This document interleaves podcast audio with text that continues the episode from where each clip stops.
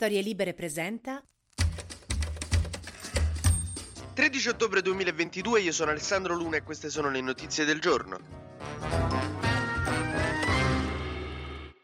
Oggi è il primo giorno di scuola per i parlamentari di Camera e Senato, infatti c'è la prima seduta di questa legislatura e come in ogni legislatura, insomma, è un giorno che regala grandi emozioni.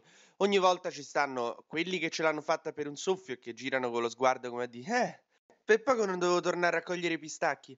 Quelli che sono lì da anni, che conoscono tutti i meccanismi, le cose, quanti pugni dare alla macchinetta del caffè per farla funzionare correttamente. E poi i miei preferiti, quelli spaesati del partito che ha fatto il botto. La scorsa volta erano i 5 Stelle, questa volta sono Fratelli d'Italia, ma sono quest'orda di persone che manco sapevano che sarebbero state candidate, il cui partito però ha trionfato e quindi si ritrovano tutti buttati in Parlamento in questa città nuova che non conoscono da chissà dove in Italia, spaesatissimi, che non sanno bene come comportarsi, come vestirsi, che mi ricordano i fuorisede della Luis che arrivano qua con la mamma al telefono che gli dice guarda attento che a Roma guidano male, stai attento, non prendere il Cultra che ci sono i San Pietrini, che temperatura fa là? Ma stai bene? Ecco, quest'anno sono quelli di Fratelli d'Italia di Meloni, anche se in realtà va detto si sono comportati molto bene oggi, sono arrivati tutti in giacca e cravatta, per bene hanno lasciato la loro pecora all'ingresso e sono entrati. Vabbè, proprio sto a ritirare fuori le battute che facevamo sui laziali al liceo, però insomma eh, è vero che Fratelli d'Italia ha un bacino elettorale molto grande fuori da Roma, nel Lazio. E visto che l'ultimo derby l'abbiamo vinto 3-0 con tre pappine che abbiamo fatto, mo' ve beccate le prese in giro e zitti.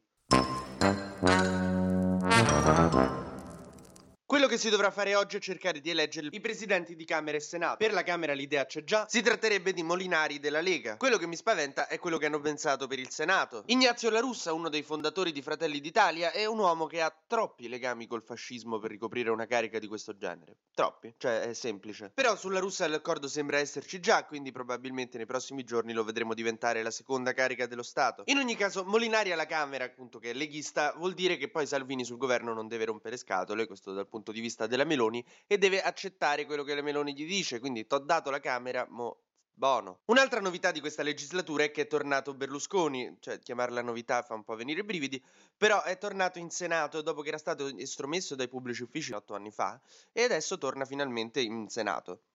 Ieri ha riunito un vertice del centrodestra nella sua villa fuori Roma, che è andato benissimo. È arrivata la Meloni, ha parlato con lui, poi se n'è andata prima che arrivasse Salvini, che è arrivato un po' più tardi apposta per non beccare la Meloni, pare. E quindi è saltato il vertice, che a questo punto si dovrebbe tenere stamattina. Però, insomma, il clima non è bellissimo. Mi ricorda come quando al liceo avevo queste due insegnanti che si odiavano e che avevano l'ora una dopo l'altra. E quindi per non beccarsi a cambio dell'ora, una se ne andava un po' via prima, l'altra tardava 5 minuti, così che non si incrociavano e non si prendevano a pizze. Thank you.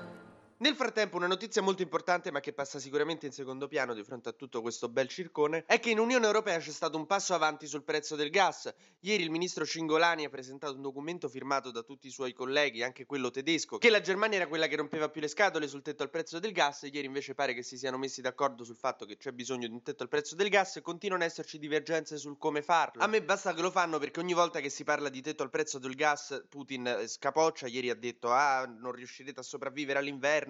Cioè, ogni volta che si parla di tetto al prezzo del gas, Putin fa una scenata isterica e quando lui fa una scenata isterica vuol dire che siamo sulla strada giusta.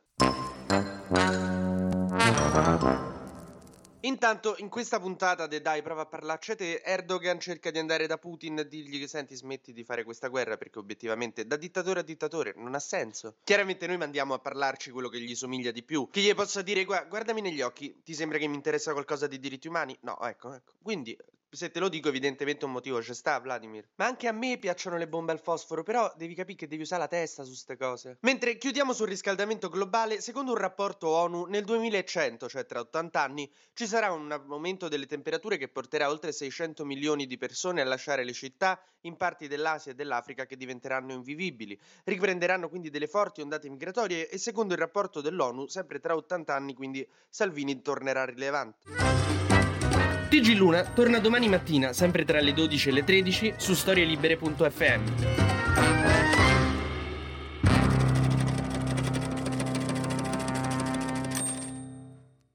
Una produzione storielibere.fm di Gianandrea Cerone e Rossana De Michele.